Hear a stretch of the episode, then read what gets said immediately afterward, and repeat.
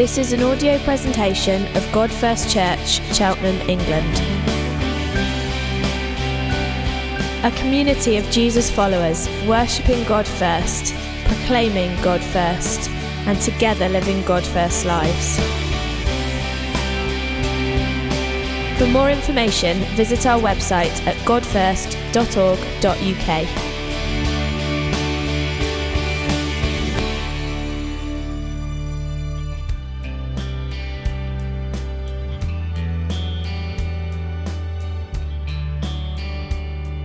And it really is a privilege to be able to, in Howard's holiday absence, uh, be able to continue our series through our uh, stories through the parables of Jesus, which we call revolutionary stories. This is a video of our hamster, Lulu. She's a great example of what happens in our parable this morning.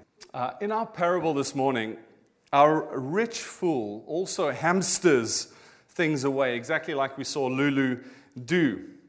Now, we'll, we'll chuckle and we think, ah, that's just cute and sweet. Um, and we know it's a silly situation. Lulu, you are going to get food again tomorrow. You don't need to hamster away the big ball of food and try and stick it in your little house. Of course, you don't have to, because tomorrow is a new day, there's new grace, there's new provision for it. But the other reason we chuckle is that we realize we do that. We do that. We do that with stuff in our lives, we do that with our uh, resources, with our time in certain times of our lives. And that's why this is a parable that's not just re- relevant to the rich among us. So it's called the rich fool. So you think, that's not me. Phew, I can switch off. No, no. This is, yeah. This is a, this is a parable which relates to every single one of us in every aspect of our life at some point or another. I think young, old, rich, poor, if you're an explorer of Christianity and Christ this morning or a seasoned veteran of the faith, this is for each one of us. So we're going to be looking at the parable of the rich fool and hopefully learn why, why we do this, first of all.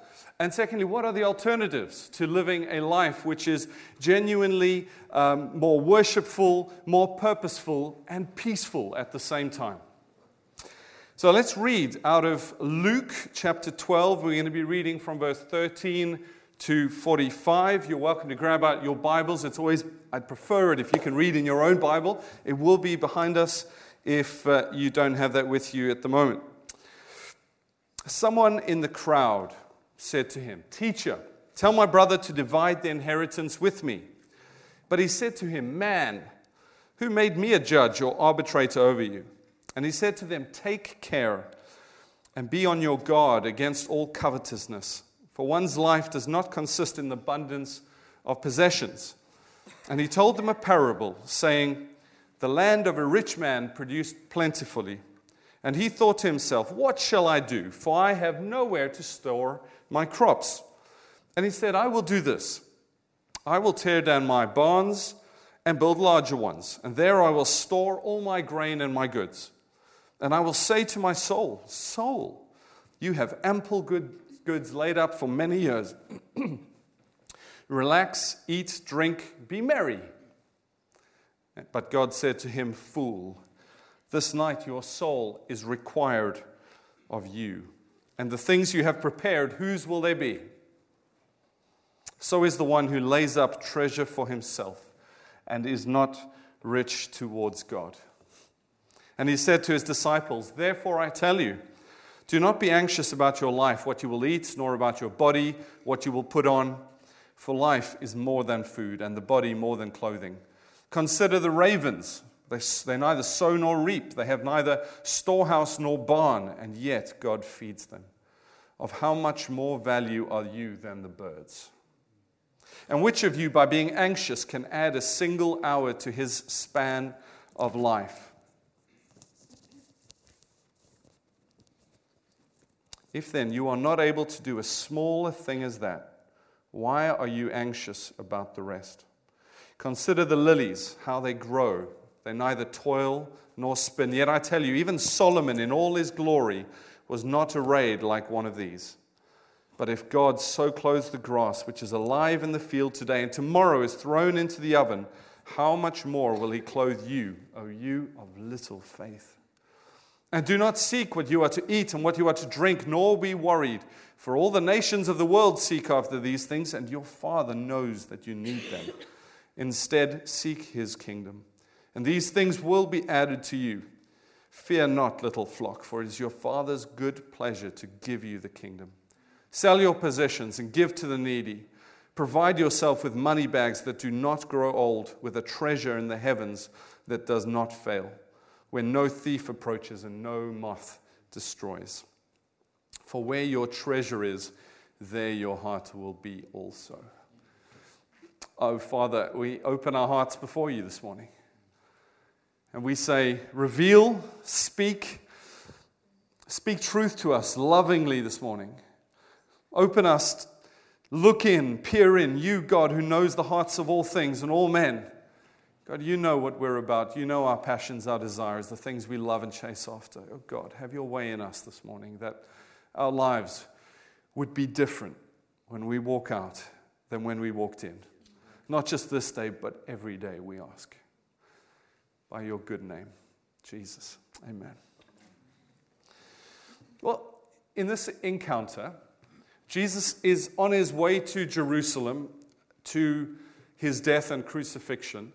And this is a kind of a combination story of many of the things we read in Matthew. The, um, the Sermon on the Mount stories are in Luke, more in the back end of Luke, which is an interesting uh, observation. And Jesus teaches, as he often does, and people would stop him and say, Teacher, what about this? And in this case, we've got this young man who stops Jesus and he says, um, he wants justice. He wants justice for a certain situation that he thinks he deserves. And it's likely that this man's father had died and that uh, he'd left no will behind. So the inheritance can't be um, sold off until the older brother gives permission. So they're in a bit of a quandary at the moment. He's owed money, which is his by right, but his older brother's foot dragging is causing some serious family and relational strains.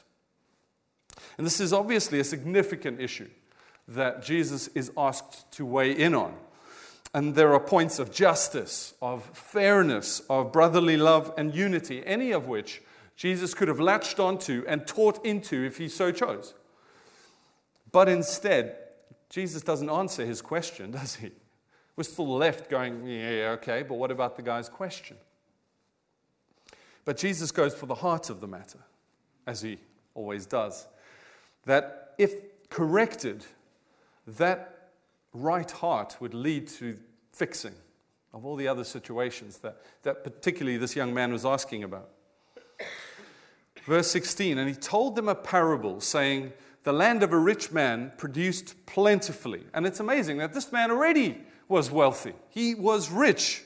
He had all that he needed.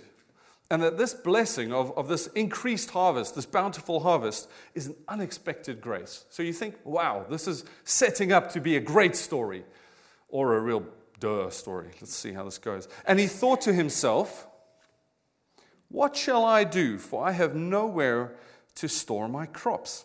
Now, this is an interesting thing because anyone in the ancient world would have listened to that phrase and he thought to himself and thought, oh, what a sad guy. He's got nobody that he can talk to about this. He's not in a community. He's not in a, a, group of people that love him and care for him. He's not in a church community. He's not in a, a, a small group or a G1C where people can lovingly speak into his situation and challenge him he seems to have ch- chosen to live outside of community. And the people listening in all of a sudden realize this is a story that's going to go badly for him. The application to this point is quick and obvious, so let me hit it. You will never make consistently good and solid life choices in isolation. Put yourself in community within a group of people who love you and care for you enough to say, that is a stupid idea. Especially, let them speak into your financial choices. It's an interesting one. The thing we culturally speak least about is probably the thing we should be speaking most about in our communities and our threes and our friendships. It's a big challenge. And this, ex- this parable explains why that's important. Verse 18 And he said, I will do this. I will tear down my barns and build larger ones, and there I will store all my grain and my goods. And I will, I will say to my soul, Soul, you have ample goods laid up for many years. Relax, eat, drink, be merry. Man, that's a lot of I's and my's in one sentence. This guy who, who lives already in isolation out on his farm is choo- choosing to compound his isolation by adding to his personal storage space. He tears down his old barns that were sufficient for the riches and wealth that he had, and he builds more storage space to add to his personal wealth. And the motivation of his heart and the purpose that he believes he exists for is then revealed. We see that his real treasures exist to provide for himself years of relaxation, eating, drinking, and merrymaking. Before we get too harsh on the guy, what would you do if you had it all? If you had all the resources that you could ever want? What job would you do if you would do any? Who would you hang out with if you didn't have to because of work or anything like that? What purpose would you pursue? So I think if you're anything like me, I'm not going to be throwing stones out of this glass house just quite yet. See, there are two qualities that seem to make up his treasures that he's trying to hamster away. The one is ample goods, and the other is many years. And if we're listening to Jesus' teaching, at this point, we're supposed to ask ourselves the question Christopher, what are the treasures that you seek to hamster away? And the answer is found by following these two quantities goods and time. So, firstly, literally, follow the money trail. To know what goods you treasure, I would only need to look at your bank statement. So, after everything that you need to pay, you know, house, food, uh, handbags. No, the stuff you need to pay. What do we do with our expendable income? Where does it go? For some of us, it's even a question of what do we go into debt to get because we desperately want it?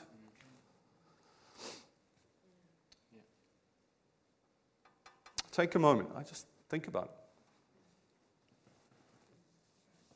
You want to know where your treasures lie, where your heart lies. Firstly, follow the money. Instead of living a life of service that this guy had the opportunity to do, a life in the middle of genuine community where he could be a blessing and living for a big purpose, our rich man believes the purpose of life was to use his treasures for his own benefit, to serve himself. But why does Jesus warn us against this kind of lifestyle? Surely that's a good thing. I mean, that's why we work hard, so we can get these things. Do you, do you know the story of Socrates who walks into Gloucester University? Have you heard this one? No. So, Socrates, the great philosopher, he walks into Gloucester University library, and there's a, there's a student studying, uh, reading a book there in the library, and, and he says, Hey, dude, what are you doing? And the guy says, I'm reading. Shh. Why are you reading? He says, I'm trying to learn some stuff. He says, Okay, um, why do you need to learn some stuff? He says, I'm trying to pass a test. Yeah, but why is that important? To get my degree, duh. Okay, why do you want a degree? because I want a good job, right? Why is that important? So the guy says, Bro, money. Money. I need a good job for money. Why else? He says, Okay, well, what would you do with your money? He says, I'm trying to study. Okay, uh, what would I do with my money? I am probably, I need lots of money to have a family. Biggest expense. He said, Okay, good one. What is the biggest expense of having a family? He says, Probably kids through university. Yeah, all right. And why is that important? Well, they need to go and read some stuff, to go and learn for a test, to get their degree, to get a job, to. Ah, I've heard this before. See, the futility of a life based on this kind of thinking becomes obvious when it, it becomes all about the treadmill of life. And you can't fulfill your unique purpose, your unique call of God when we're stuck on this treadmill of self gratification.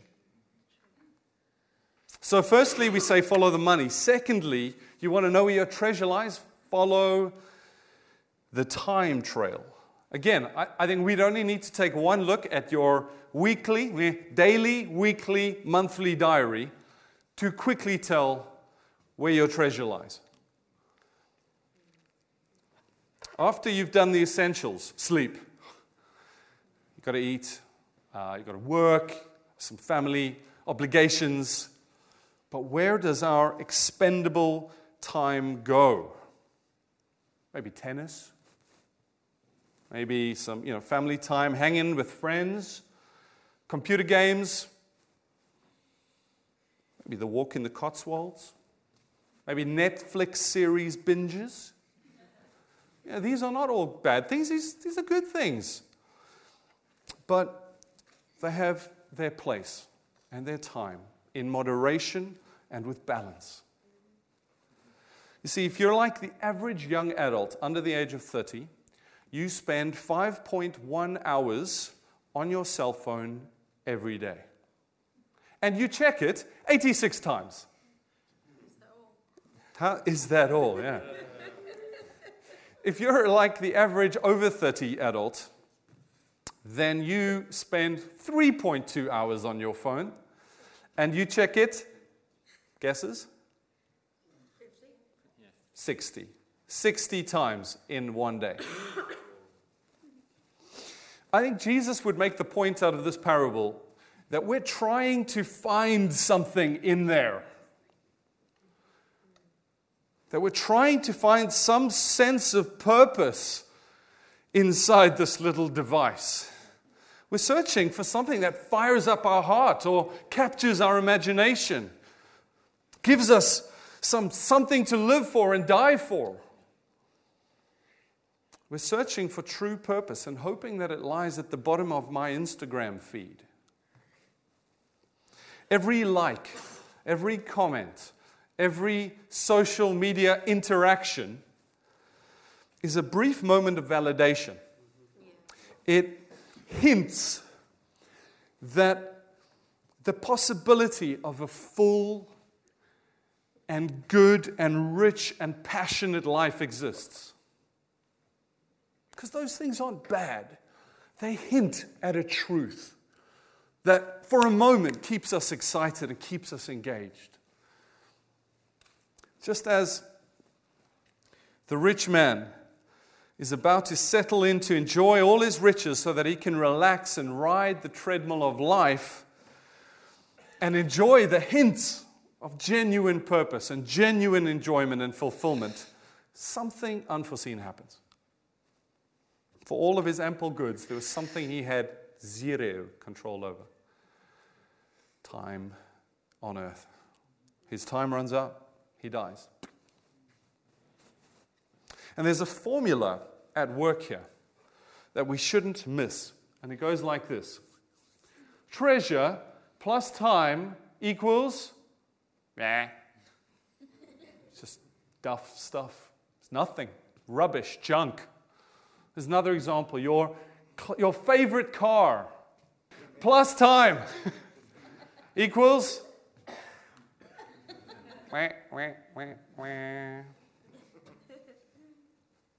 Junk. Consider for a moment one of those things that you just had to have. You had to possess it. You couldn't wait until it was on sale. You needed it now. Some time goes by, some rust, some usage. And where is that thing now? Bottom of the cupboard or back of the garage at best, right? At worst, Sue Ryder.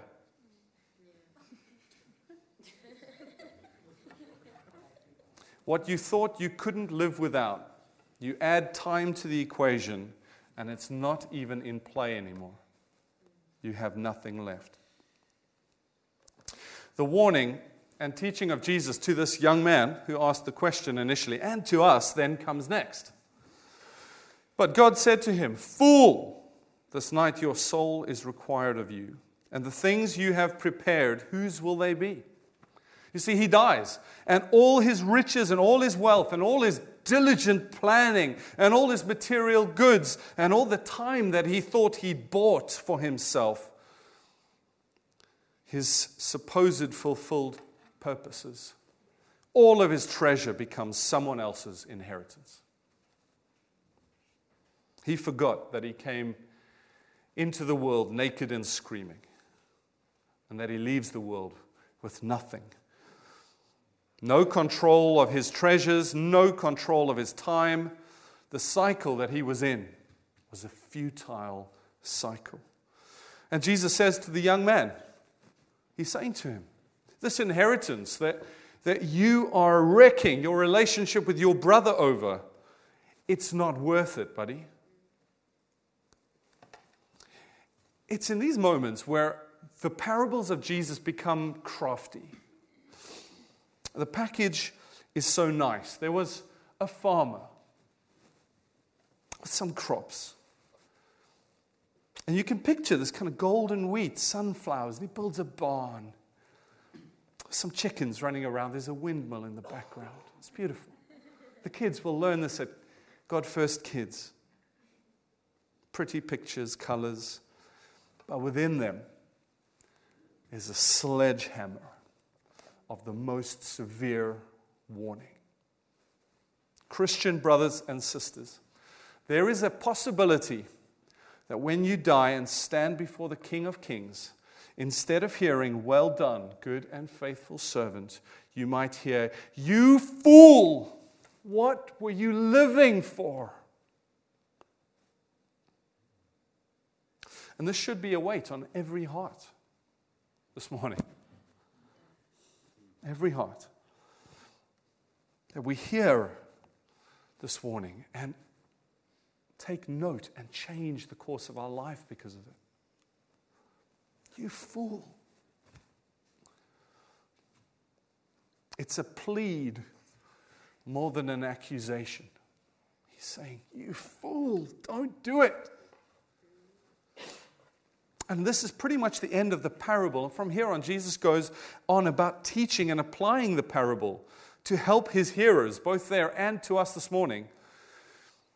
How do we then live lives that are rich towards God for an eternity instead of, of laying up for ourselves treasures like fools on earth?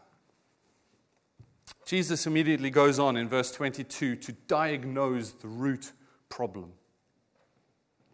He said to his disciples, Therefore, I tell you, do not be anxious about your life, what you will eat, nor about your body, what you will put on. For life is more than food, and the body is more than clothing.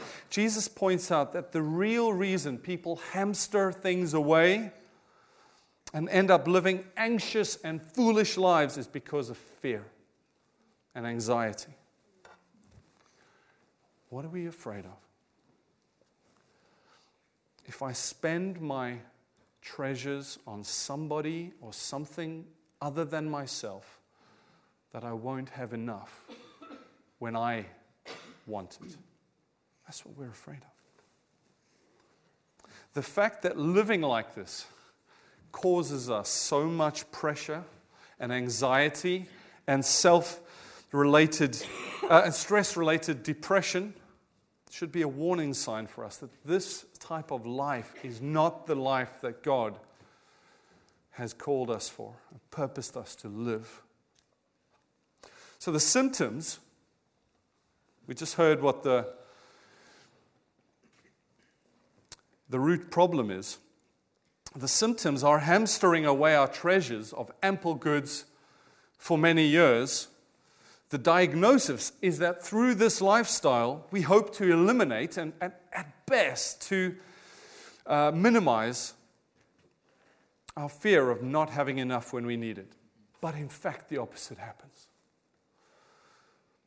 As we pursue these false purposes, our anxiety levels go up, our depression rates go up, and our levels of joy and peace through fulfilling our real purposes go down.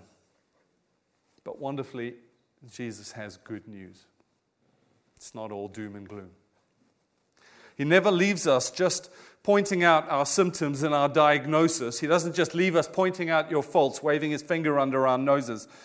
Here follows Jesus' prescription to peace in our hearts and living life to the max.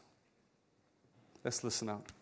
Consider the ravens. They neither sow nor reap. They have neither storehouse nor barn, and yet God feeds them. Of how much more value are you than the birds? Of which of you, being anxious, can add a single hour to his span of life? If then you are not able to do a small thing as that, why are you anxious about the rest?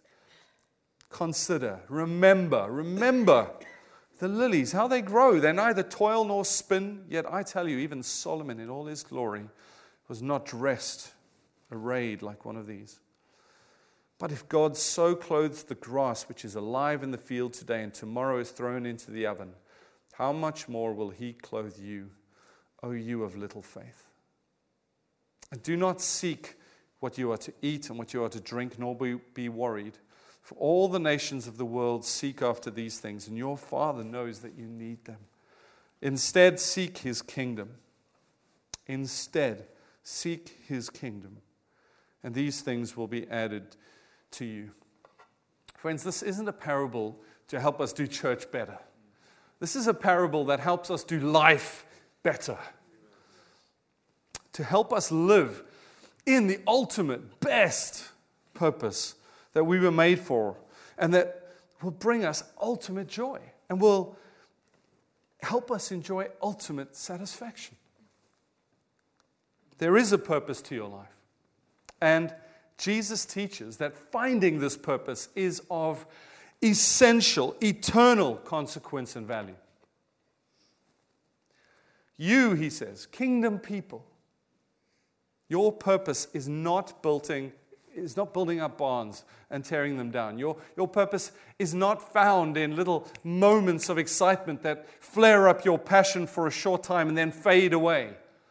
Your purpose is to seek first His kingdom and build up a storehouse of trust in God's goodness and faithfulness in His daily provisions. To be rich towards God is the pursuit and enjoyment of God above all else. Above all else. And the investment of your treasures of goods and time for His glory and worship. That's what it means to seek first his kingdom. C.S. Lewis understood something wonderful about this when he wrote, Aim at heaven and you get earth thrown in. Aim at earth and you get neither. And that is our experience. That's why anxiety, stress, pressure mounts on us when we live these kind of lifestyles. When you seek God first, and His kingdom first as a priority. The things that we need to eat, to wear, to laugh about, to sleep in, to drive with, are thrown in just because He can. Just because He's good and kind and faithful to provide everything we need to fulfill our purposes of seeking Him. That's the cycle. When your life becomes a constant pursuit of God, who is the giver of these good gifts. And when we pursue God and His purposes for why He's put us in the place that He's put us, in the time that He's put us, doing the work or the study that we're doing, with the people that He's put us with, we can increasingly live in the good of that. He's a good king, a good purposes. You get all the other stuff just thrown in for free. Everything we need. And this is the answer of so much of our stress and our anxiety. So much of our stress and our anxiety. I think an application this morning would be if we could walk out and be so purposed on seeking God and His purposes for us that we increasingly, daily, moment by moment,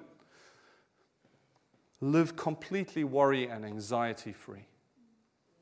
Knowing and trusting that our good God will also give us everything for life. Romans 8:32 Paul writes He who did not spare his own son but gave him up for us all how will he not also with him graciously give us all things? Oh thank you Jesus. In our passage it says fear not little flock. You hear those words the words of tenderness and care and concern? Fear not little flock for it is your father's good pleasure to give you the kingdom one of the big ways to seek first the kingdom and a major way to rid ourselves of much of this anxiety of life, and at the same time to allow the kingdom of God to grow and flourish in us and through us, is now taught by Jesus next. Verse 33 Sell your possessions and give to the needy. Provide yourself with money bags that do not grow old, with a treasure in the heavens that does not fail where no thief approaches and no moth destroys. For where your treasure is, there will your heart be also. Sell your possessions, give it to the poor and the needy. Honestly, if this church spoke as much about money and about giving as Jesus did, none of us would be here. We'd all run for the hills. But Jesus knew the direct link between money and treasures and anxiety and pressure and living in the purpose that He's called us. And He ridiculously often tells people, You want to be close to me? You want to know the closeness of God? You want to know the fullness of life? You want to have peace in life? Give stuff away. Give money away, give time away, give treasures away, and make God your treasure. For the good of others, yes. For the advance of the kingdom, yes. But more importantly, for the good of God's kingdom in us, in our hearts. Now, I know that we are people who want to hear the word of God and obey it, which is why I don't want to leave this point vague. Am I now saying that we all need to take our car keys on the way out of church and drop it in the black box? Or am I saying that we need to give away our Xbox? Or give all our money away, or sell your house and give the money away? Is that what I'm saying? Out of this passage, yes, that is exactly what I'm saying. But we don't make a theology out of one passage. Matthew 26, we see the disciples upset because a woman comes with a jar of perfume, breaks it open, and pours it over Jesus' feet. And they're upset because they know this. They know this stuff. Jesus has taught them this stuff. She's like, Woman, you silly, silly woman. You could have used this perfume. It's worth a year's wages, sold it, and given it to the poor. Why didn't you do that? And Jesus rebukes them and says, No. It is better for her to use those resources, her treasures, well, to steward it well, than giving it away in this instant. Her obedience was to use it rather than sell it and give it away. In Luke 19, we've got the story of Jesus and Zacchaeus, who was a wicked, crooked tax collector. And he spends some time with Jesus. He comes to saving faith in the presence of God. And he's like, oh, What do I do? And his response in faith and obedience is to give half of everything away and then choose to live a wise life, stewarding what he has left really well. And then in our passage, we hear, give everything away. So we see, give nothing away. We see, give half away. We see, give everything away. So which is it? The principle is give away as much as you can in obedience to God. Then steward well, use well the rest of your goods and the rest of your time, all in the pursuit of God and His kingdom. There's a deposit of riches in our understanding of God that comes from living like Jesus commands. As we seek God first and His kingdom, we receive an abundance of blessing and generosity from God on a daily basis, which allows us to lay down these pressures and anxieties and fears of not having enough. And at the same time, we get to see with our own eyes how God's kingdom explodes and thrives and grows right in front of us as we steward our stuff really well and obediently. When our stuff moves from being treasures to being worshipful mission ammunition, amazing things can happen. If this is where Jesus left it, we would still be in a place of, oh, Jesus, that's a really big ask. Why are you, you know, why are you asking this of us? But he didn't leave it there. He lived the perfect model life of this, of giving it all away for the sake of seeking first the kingdom. So perfect, in fact, that our faith in Him and His finished work on the cross is all that we need to be saved.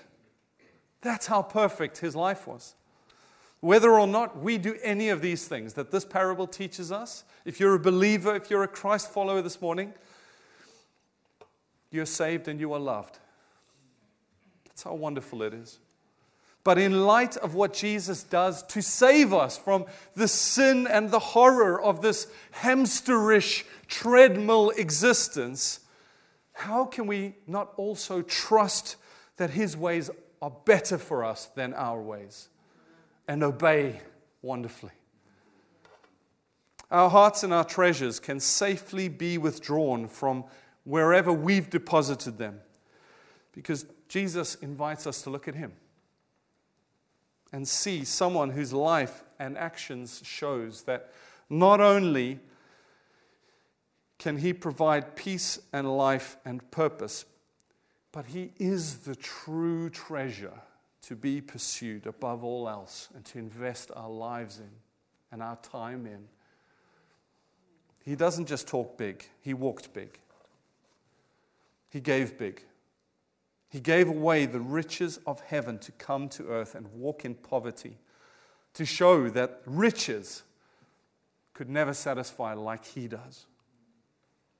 Jesus gave away his earthly possessions to, to the point of needing to get a fish with a gold coin in his mouth to pay his temple taxes. Just to show that God provides every day for everything that we will need when we pursue Him. He gave us the ultimate, He gave up the ultimate community of the Trinity, Father, Son, and Spirit, as He suffered alone on a cross in our place. So that we are free to enjoy God as the first and best relationship and treasure Jesus lived the seek first the kingdom life every day. And as he worshipfully and obeyed everything that he heard from the Father and did as the Father commanded, he showed that obedience is a joyful privilege that leads to good, that leads to the best. Jesus so sought the kingdom first that he gave his life willingly, joyfully, and obediently for the sake of saving many, many, many people from the horror, the, the sin of this treadmill, hamsterish existence. This is a God who loved us to death. Jim Elliot, who died at 28 in Ecuador, who responded to the call to go and preach the gospel to the tribes there. He is no fool who gives what he cannot keep to gain what he cannot lose. And when we consider how Jesus came and sought us out first, he is no fool who is rich towards God and seeks God and his kingdom first.